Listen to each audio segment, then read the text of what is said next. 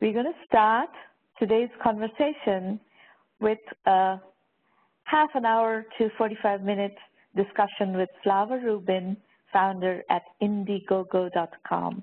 Slava, welcome to the show. Yeah, thanks for having me.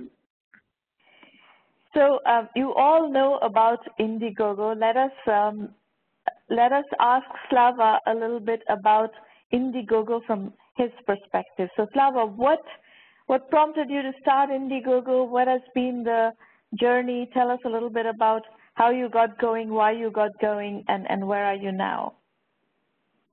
Sure. So we actually launched in 2008 as well. So I guess we're as old as 1 million by 1 million. And we came up with the idea in 2006, in the fall of 2006. And the whole concept was the internet was democratizing access to lots of things, auctions with eBay and content with YouTube, but access to capital was still all about the gatekeeper, the VC, the banker, the grand institution, knowing the right person. And we just thought that the internet could democratize everything, so why not try to democratize capital? So we created a marketplace where people who had ideas just showed them off, and if people wanted to fund them, they could. We started in January 2008, and now we've funded well over $1.5 billion around the world. We send money to dozens of countries every single week, and we have funded hundreds of thousands of entrepreneurs. So we're very excited about the impact, and we're continuing to evolve and support entrepreneurs as we empower them to do great things. That's wonderful. Let's talk about a few of the nuances of how entrepreneurs can work with your platform. Now, one area where we constantly send entrepreneurs to your platform is where we have entrepreneurs with physical products who can potentially start a crowdfunding campaign, take advance order for the products, and get themselves going. It seems like this has become a sweet spot of actually crowdfunding platforms. Can you talk to this trend? Yeah, so crowdfunding a decade ago was very broad, and we've in the last several years really focused on entrepreneurs. Excuse me. Entrepreneurs, as part of the process, often have tangible goods or something that they're looking to create and offer. We've become the go-to place in the world for funding for these entrepreneurs as they look to validate their ideas, and then we support them throughout the entire process as they look to manufacture it and then sell it. So absolutely, I mean, some companies are raising $25,000 for a small gadget, others are hundreds of thousands of dollars for some robot, millions of dollars for some sort of drone company, and then our companies have gone on to receive nearly $2 billion of institutional or investment capital from third parties. So there's some really great companies. One of them even went to sell for over $300 million after launching on Indiegogo, launching their business. So absolutely, I would agree with you, the idea of Indiegogo being the sweet spot for entrepreneurs, especially for entrepreneurs looking to create a business with tangible products. So let's pursue a few different things that you said in that. First and foremost, tell us about the company that raised money on Indiegogo and went on to sell for $300 million. What was the trajectory of this company? Yeah, so they started on Indiegogo. I can't remember exactly what year, but probably 2012. Something called Misfit. Misfit is an activity tracker company. They raised just under $1 million on Indiegogo. Then they went to have successful VC money. They even went and I think raised about $50 million from Xiaomi. I mean, they were doing incredible things for 4 or 5 years and continued to have doors open and options available to them until the founder, Sunny Vu, decided to sell to Fossil, the watch company, and I believe they sold for just over $300 million. So, you know, our community, obviously, by the nature of the beast, is full of early-stage entrepreneurs who are, you know, trying to get going. Maybe the first prototypes going, the first order going, and so forth. And in fact, we have a company right now that is planning to start a crowdfunding campaign, and they're a pain addressing device using laser technology. And of course, in the process of working with Indiegogo, they have been advised to create a mailing list, an email list to which they can launch the campaign. So basically, the point that I would like you to elaborate on a little bit is, what do you advise these very early stage entrepreneurs, far from $1 million? We're talking about, you know, companies that are just trying to get their first crowdfunding campaign going on Indiegogo. What do you advise them to put together to be successful on your platform? Yeah, I mean, we've had hundreds of thousands of entrepreneurs that have been successful, and I would simplify it down to a few main things. One, you want to have a good pitch. Two, you want to be proactive. And three, you want to find an audience that cares.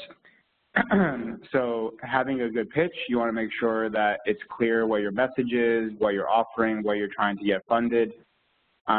You need to make sure that the perks are clear, what prices they are, what people can get, what are the discounts versus future retail prices. Having a video is always important. It should be short and also to the point. The copy is super critical, but it shouldn't be endless words. Often pictures and other illustrations are very valuable to break up the content, and it should be catchy. So, you know, people don't have a lot of time to decide if they understand something, so it needs to be very clear what it is that you're raising money for and what is the business or product that you're trying to create. So that's number one, that's have a good pitch. Number two is you want to be proactive. It's important to really reach out and keep the marketing going. You can't just create a campaign, sit on your hands, and hope that money will come to you. You need to you know, get off to a fast start. For example, if you raise 25% of your target funds within the first week, you're 5 times more likely to hit your full target because that starts to create momentum. Similarly, you'll want to often have an email program where you don't just email once, but rather sometimes people say it takes 7 contacts before somebody will donate or invest in you. So don't give up just because you've sent 1 email and the people didn't respond. They could have been on vacation. They could have had it in spam. They might not have even read it, or they put it aside for later and forgot about it. It's important to use all the various channels to contact people because different people like to be contacted in different methods. Some folks like to read email, others are checking Twitter, others like in-person events, others like having conversations on the phone or coffee chats. Obviously, the more intimate the discussion, the higher potential for a bigger dollar value, but also the greater risk of, you know, spending a lot of time that doesn't convert. So it's important to, you know, build your email list, build your contacts, and then, you know, the third thing, which is find an audience that cares. Everybody wants the world to just come and fund their ideas, but it's very hard for random strangers to fund your idea. What often has to happen is, I consider it a third, a third, a third. The first third of your goal often has to come from people that know you and trust you, because no one else will trust you first except for the people that know you. For example, your mom, your dad, your family, your friends, your customers, your neighbors, the people that you regularly work with. Now, if these people aren't willing to fund you, it's going to be very hard to have strangers fund you. So it's very critical to get that snowball rolling, and the beginning of that snowball always starts with people that you know. I call that the inner circle. That's the first third. The second third is often people that they know, so maybe you personally are not connected to them, but the people that really trust you know these people, and they bring the second third. And on average, the third third is random strangers that you'll get through Indiegogo. Sometimes the split is not exactly a third, a third, a third. It could be more from your friends and family, or sometimes can be even 90% from Indiegogo, but that's the generic split across the 10 years of experiences. You need to get that snowball momentum going, which is having the people that know you fund first, and then Indiegogo can help multiply and amplify that reach to get you much more funding. So, Slava, what other types of entrepreneurs, besides the ones with physical products who are doing their early, prototyping using in Indiegogo, what other types of entrepreneurs are finding success through your platform? Yeah, I mean, I would say the sweet spot is tech, gadgets, hardware, interesting new innovative things that are maybe 2 years ahead of the curve. That said, we are an open platform and we do have many small businesses that have been funded, whether it's a t-shirt shop or a donut shop or somebody that's making a new electric motorcycle or somebody that's making a interesting new sports drink or some sort of gluten-free bread. They're all finding success as well. I would include that in the small business market. The things that don't work as well are things that are service-oriented. So if you're trying to offer accounting services, that's not exactly the number one thing for the Indiegogo audience. And talk to us about equity crowdfunding. You have started offering equity crowdfunding, and actually you may also want to give us a little bit of the historical context of how the regulation on equity crowdfunding has changed, and how has that impacted you, and what are the nuances for companies trying to raise equity crowdfunding on your platform? Sure. So when we originally launched in 2008, we wanted to be able to offer financial investments, so the people that back the ideas would be able to get financial return.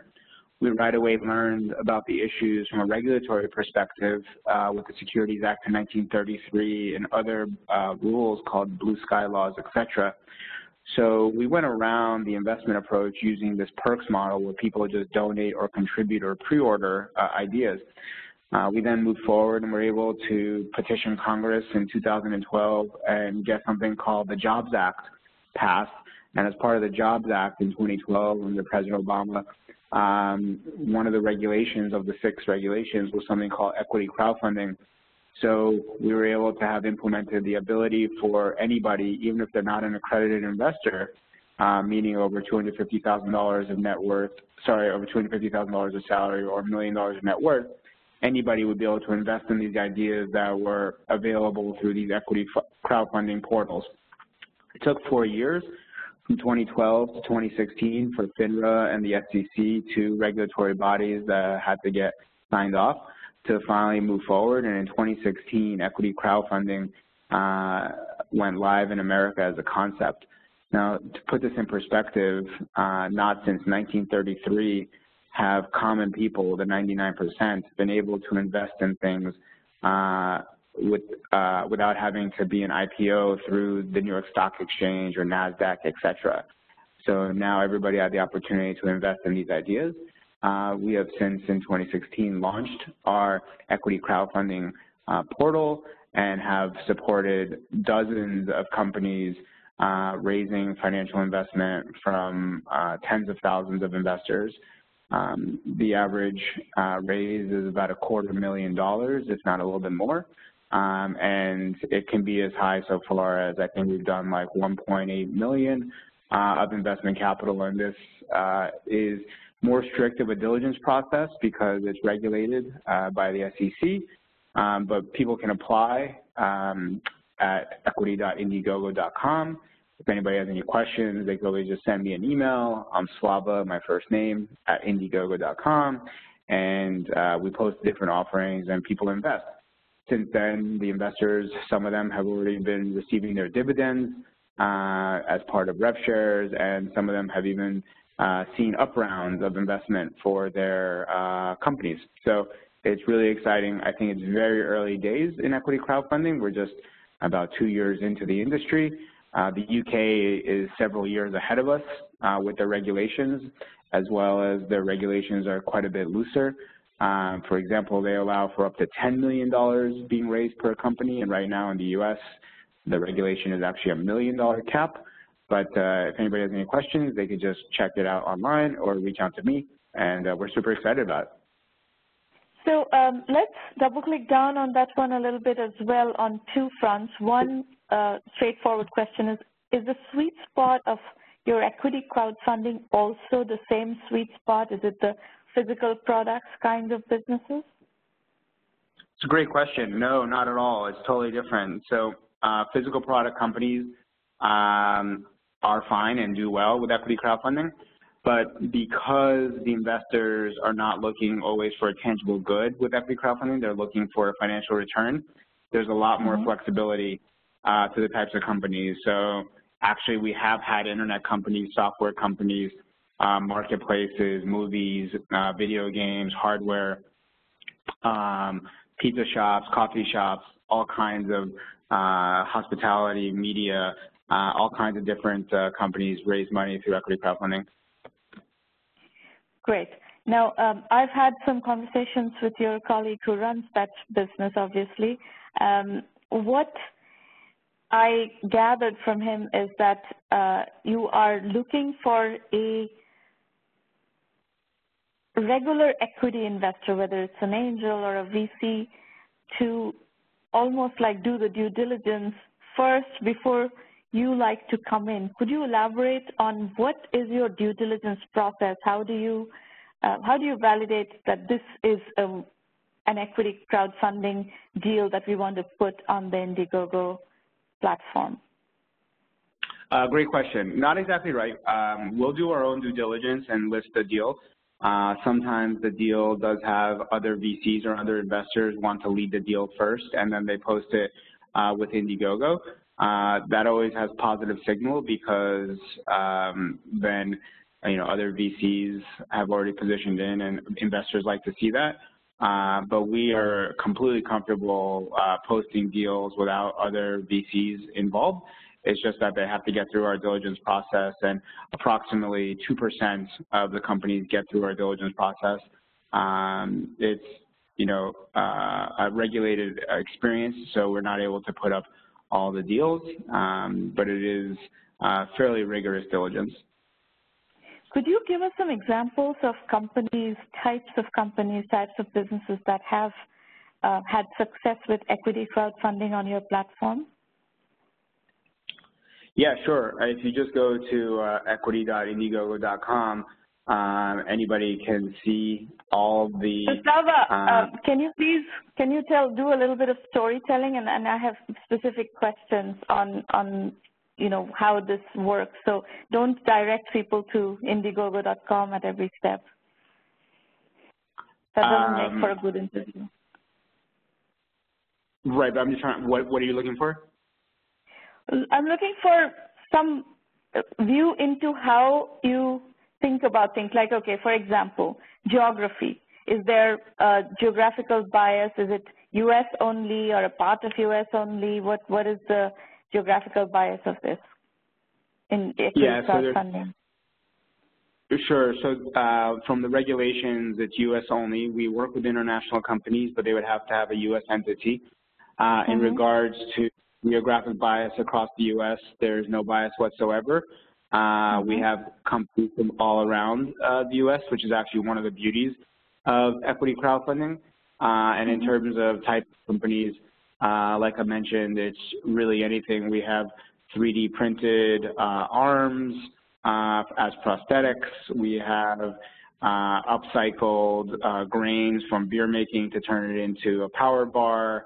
We have coffee companies. We have TV companies. We have movies. We have DNA sequencing companies, we have mobile marketing for photo and video, we have the Three Stooges as part of a film, distilleries, wineries.